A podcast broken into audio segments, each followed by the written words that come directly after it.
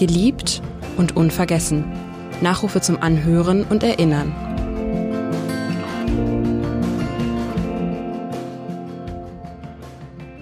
Miriam Gilles-Karlebach, Ehrensenatorin der Universität Hamburg, Tochter von Hamburgs letzten Oberrabbiner und Dozentin für Erziehungswissenschaften in Israel. Geboren am 1. Februar 1922 in Hamburg, gestorben am 28. Januar 2020 in Israel.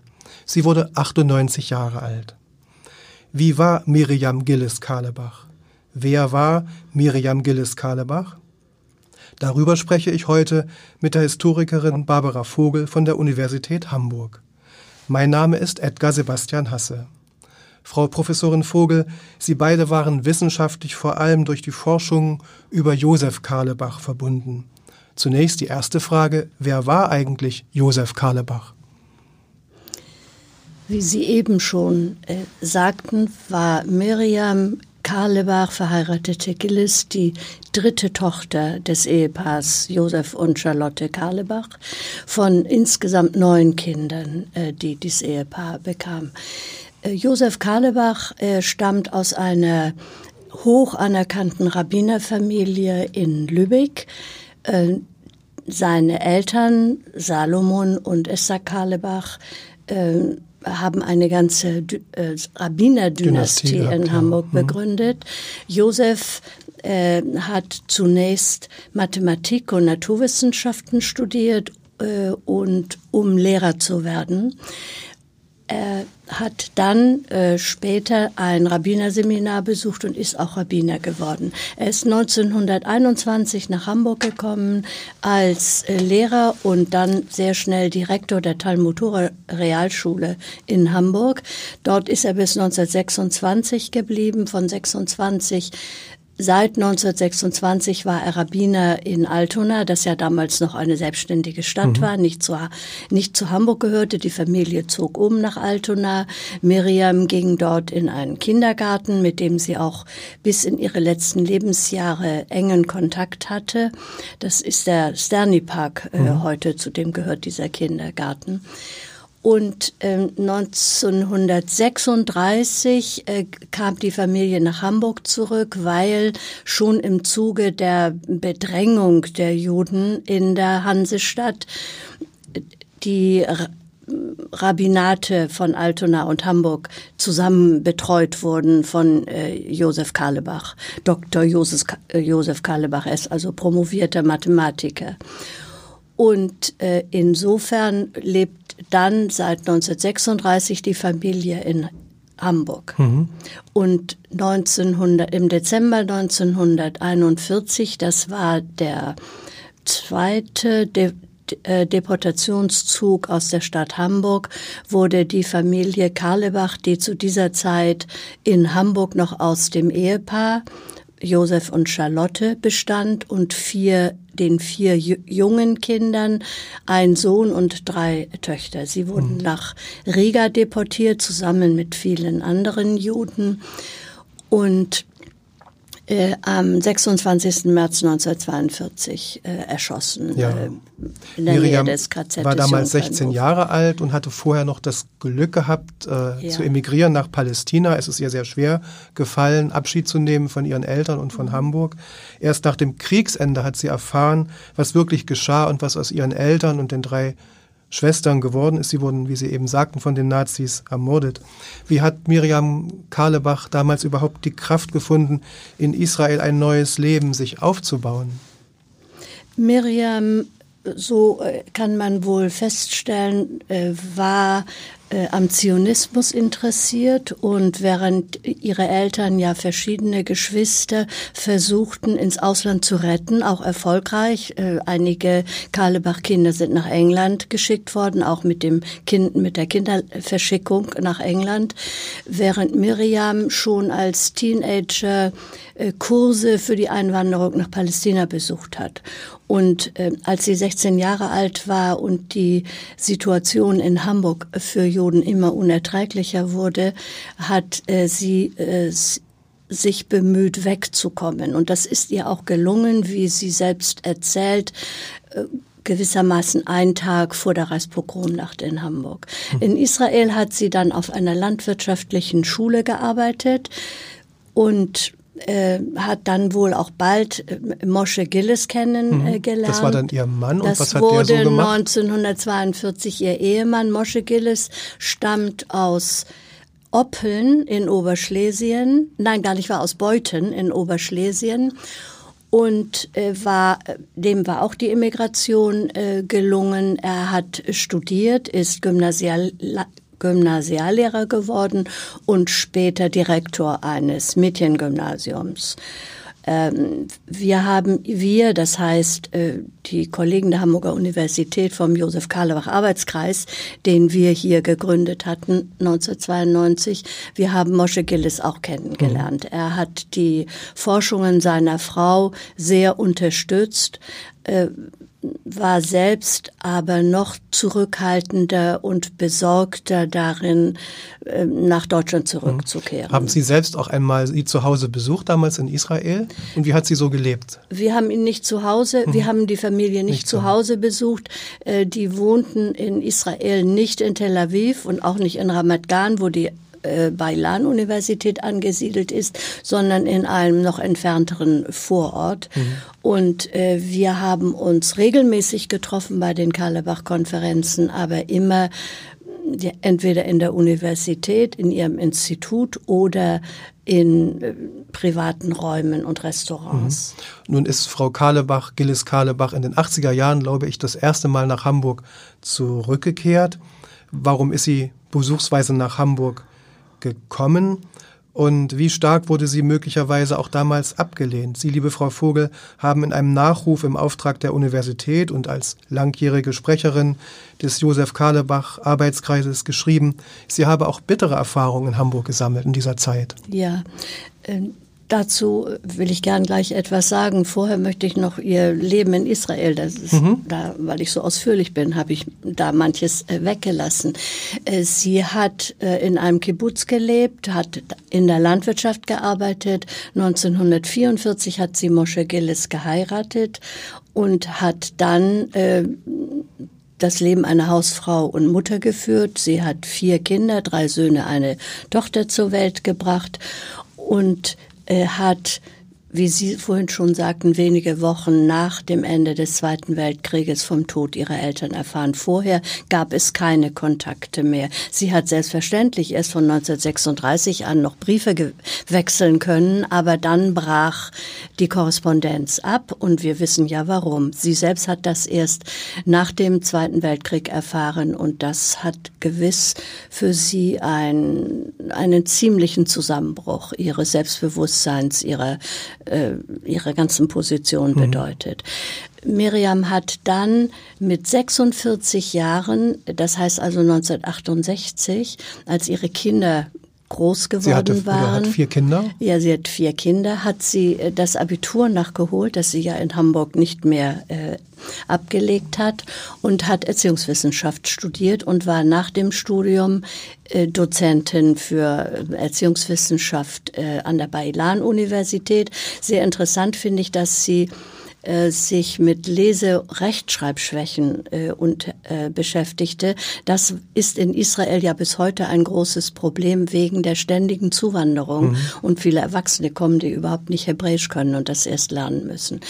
Äh, sie, wann sie genau angefangen hat, sich für das äh, Werk ihres Vaters zu interessieren. Und damit auch für ihre Geburtsstadt letztlich. Und damit auch äh, für Hamburg, wann sie äh, den festen Entschluss, so muss man glaube ich sagen, gefasst hat, äh, das Wirken ihres Vaters der Geschichtsvergessenheit zu entreißen, kann man nicht genau sagen. Sie war Anfang, also 1982 war sie zum ersten Mal äh, in Hamburg und wurde da in Hamburg eigentlich gar nicht beachtet. Sie wurde weder von der jüdischen Gemeinde als mhm. eine Kennerin Josef Karlebachs. Äh, Nun war die jüdische Gemeinde auch damals noch deutlich kleiner, als sie heute ist. Das wäre aber vielleicht mhm. gerade ein Grund mhm, gewesen, mhm, kennt, auf die ja. Glaubensgenossen äh, zu achten. Miriam äh, hat einen Bruder, der auch im Jahre 1922 geboren ist, Ende des Jahres, äh, der Historiker geworden ist und in Großbritannien Professor war. Er war auch später einige Jahre Rektor der Jüdischen Hochschule in Heidelberg. Julius Karlebach, auch bis zu seinem Tode Mitglied im, äh, in der Kooperation, hm. die wir hatten. Julius war eingeladen worden, Miriam nicht. Ähm, meine Deutung geht dahin, dass in den frühen 80er Jahren äh, eine Frau als wissenschaftlich kompetente Person noch nicht von selbst wahrgenommen wurde, wenn sie nicht den Finger hob und sagte, hier bin ich. Auch in der Hansestadt Hamburg. Auch in der Hansestadt Hamburg nicht. Mhm. Und ja. Fortan hat sie zahlreiche Karlebach-Konferenzen in Hamburg und auch in Israel organisiert. Welche Fähigkeiten hatte sie als Moderatorin und Gesprächsleiterin? Sie war, glaube ich, sehr humorvoll. Ja, zweifellos. Sie war humorvoll, sie war äh, sehr intelligent, aufmerksam, hartnäckig äh, und streng mit sich selbst und mit anderen. Äh, nun von den ach, frühen 80er Jahren ihrer ersten äh, Rückkehr in ihre Geburtsstadt Hamburg bis zur Gründung des Karlebach äh, Institutes an der Beilan-Universität vergehen ja nochmal wieder zehn Jahre.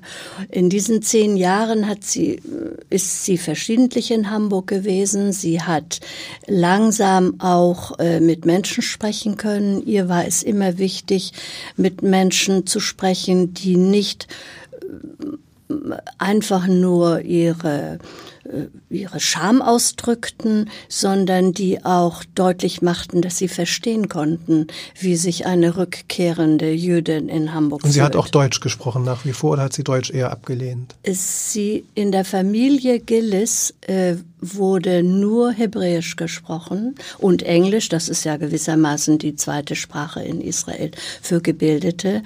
Äh, das ist, ähm, sie hat die deutsche Sprache dann mit ihrer Rückkehr nach Hamburg wieder ent, entdeckt und wiederentwickeln müssen. Sie sprach ein wunderbares äh, Deutsch, völlig akzentfrei.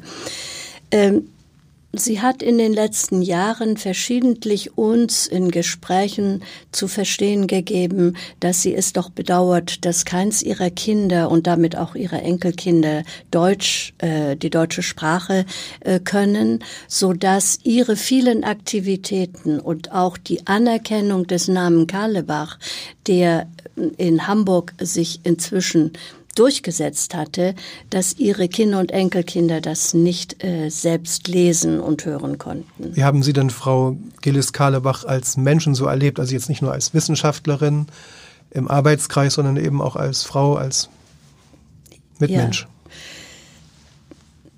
Wenn ich eine Art Zusammenfassung äh, voranstellen darf, äh, möchte ich sagen, Miriam Gillis-Karlebach war äh, nicht nur die Tochter Josef Karlebachs, die ihr ganzes Leben der Erforschung äh, des Wirkens ihres Vaters gewidmet hat, sondern sie war eine äh, bedeutende Persönlichkeit mit äh, eigenständigen wissenschaftlichen Ansprüchen. Schon ihr Lebenslauf, dass sie dann mit 62 Jahren äh, promoviert hat, äh, dass sie die Schriften ihres Vaters rausgegeben hat, das alles noch sogar vor der Promotion. Ich äh, habe den Eindruck gewonnen, dass sie, um ein Wort von Heinrich Heine abzuwandeln, vom der ja die Taufe, das Entrée Billet in die europäische Kultur genannt hat, aber sich geirrt hat, wie wir wissen. Äh, sie hat mit der Promotion das Entreebillet in die akademische Welt gesucht, weil sie gemerkt hat, ohne solche mhm. Auszeichnungen und Qualifikationen kann ich mich hier nicht durch. Und sie hat es auch geschafft und hat im Grunde genommen und das überwunden, was in den 80er Jahren ihr vielleicht auch ja, an Aufmerksamkeit ja. fehlte. Möglich wurde das äh, allerdings nur, weil äh, auch in Hamburg wie in, in anderen Teilen der Bundesrepublik seit den 80er Jahren eine Wende in der Ge Geschichtsvergessenheit eintrat. Ähm, ein Ausgangspunkt ist wahrscheinlich die Holi äh, Holocaust-Serie mhm. im, im, im, deutschen Fernsehen als Übernahme einer US-amerikanischen mhm. Produktion. Plötzlich begannen viele Menschen, das war späte 70er mhm. Jahre und in den 80er Jahren begann in Hamburg sehr intensiv äh, die Erforschung dessen, was eigentlich äh, während des sogenannten mhm. Dritten Reiches los gewesen ist. Die Universität Hamburg hat ihre eigene Geschichte im, in der Nazizeit erforscht. Ähm, der damalige Bürgermeister von Donani hat gefordert, wir sollten das Erbe des Dritten Reiches äh, aufarbeiten und würdigen. Und in dies, und es wurde festgestellt, dass äh, die Universität, die Ausweitung der Universität äh, seit den 60er Jahren im Grindel erfolgt war und das war bis zur Ausrottung der Juden in Hamburg ein bevorzugtes jüdisches mhm. Wohnviertel gewesen. Wie können Sie in knappen Sätzen, falls das überhaupt möglich ist, und Sie haben ja schon einiges genannt, das wissenschaftliche Lebenswerk von Frau Gillis-Kahlebach beschreiben und auch kurz würdigen? Das wissenschaftliche Lebenswerk besteht äh, in der Erforschung des Wirkens ihres Vaters, das ja sehr vielseitig war, wenn man denkt, er war Lehrer, er war Direktor einer Realschule und er war Rabbiner mit unendlich vielen Kontakten. Er gehörte äh, im Judentum einer Richtung der Neo-Orthodoxie an. Sie waren also in der Familie religiöse Juden. Und da möchte ich noch einmal einschieben, ich äh, sehe eine besondere Leistung Miriam Gillis-Karlebachs darin, dass sie sich aus dem relativ engen Kreis, engem Kreis der Frauen im orthodoxen Judentum äh, geöffnet ist, herausbewegen konnte mhm. und diesen eigenständigen wissenschaftlichen Weg überhaupt gegangen ist. Sie hat dann ähm, durch die Kooperation ihres Institutes, des Josef Karlebach Instituts mit der Universität Hamburg, äh, wichtige Beiträge geliefert zur Erforschung der Juden in Deutschland vom späten 18. Jahrhundert bis in die Gegenwart. Mhm. Besonders ist noch hervorzuheben, dass sie sich ähm, im neuen Jahrtausend oder Jahrhundert auch äh, geöffnet hat, zu erforschen, was denn heute mit ähm, dem Leben von Juden in Deutschland oder speziell in Hamburg äh, möglich ist. Hat sie denn dann auch in den letzten Jahren von Israel aus blickend die politischen Veränderungen und Entwicklungen in Deutschland wahrgenommen, auch womöglich den neu aufgeflammten Antisemitismus? Über Antisemit antisemitische Vorgänge haben wir äh, uns unterhalten. Politik war in dieser Kooperation ausgespart. Wir haben ab und zu äh, kleine Ausflüge in politische Diskussionen, auch über, über israelische Politik gehabt. Äh, das hat sie mm, unterbunden. Darüber wollte sie nicht sprechen, so wie sie auch über äh, Politik in Deutschland nicht gesprochen hat. Mhm. Jetzt soll in Hamburg voraussichtlich die Bornplatz-Synagoge am Josef-Karlebach-Platz, dazu muss man das ja noch sagen, neu aufgebaut werden. Jenes Bethaus, in dem ihr Vater tätig war. Was glauben Sie, würde Miriam Gillis-Karlebach dazu sagen? Und was sagen Sie selbst, liebe Frau Professorin Vogel, zu diesem Projekt?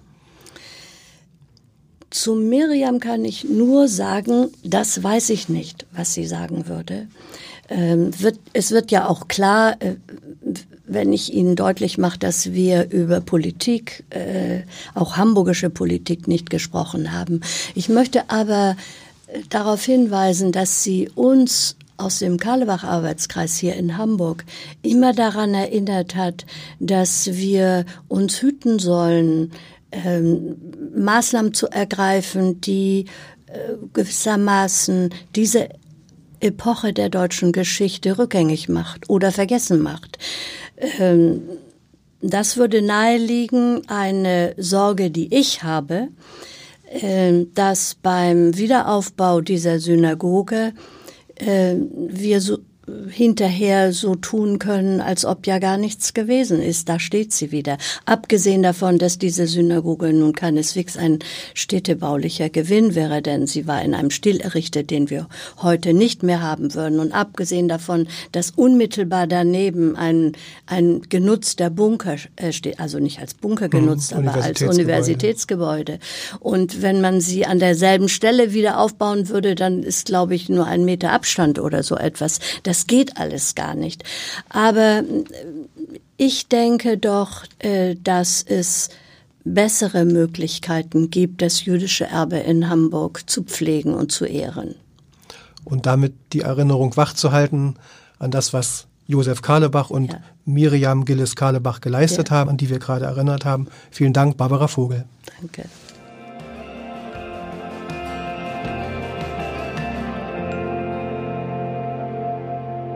Weitere Podcasts des Hamburger Abendblatts finden Sie auf abendblatt.de slash podcast.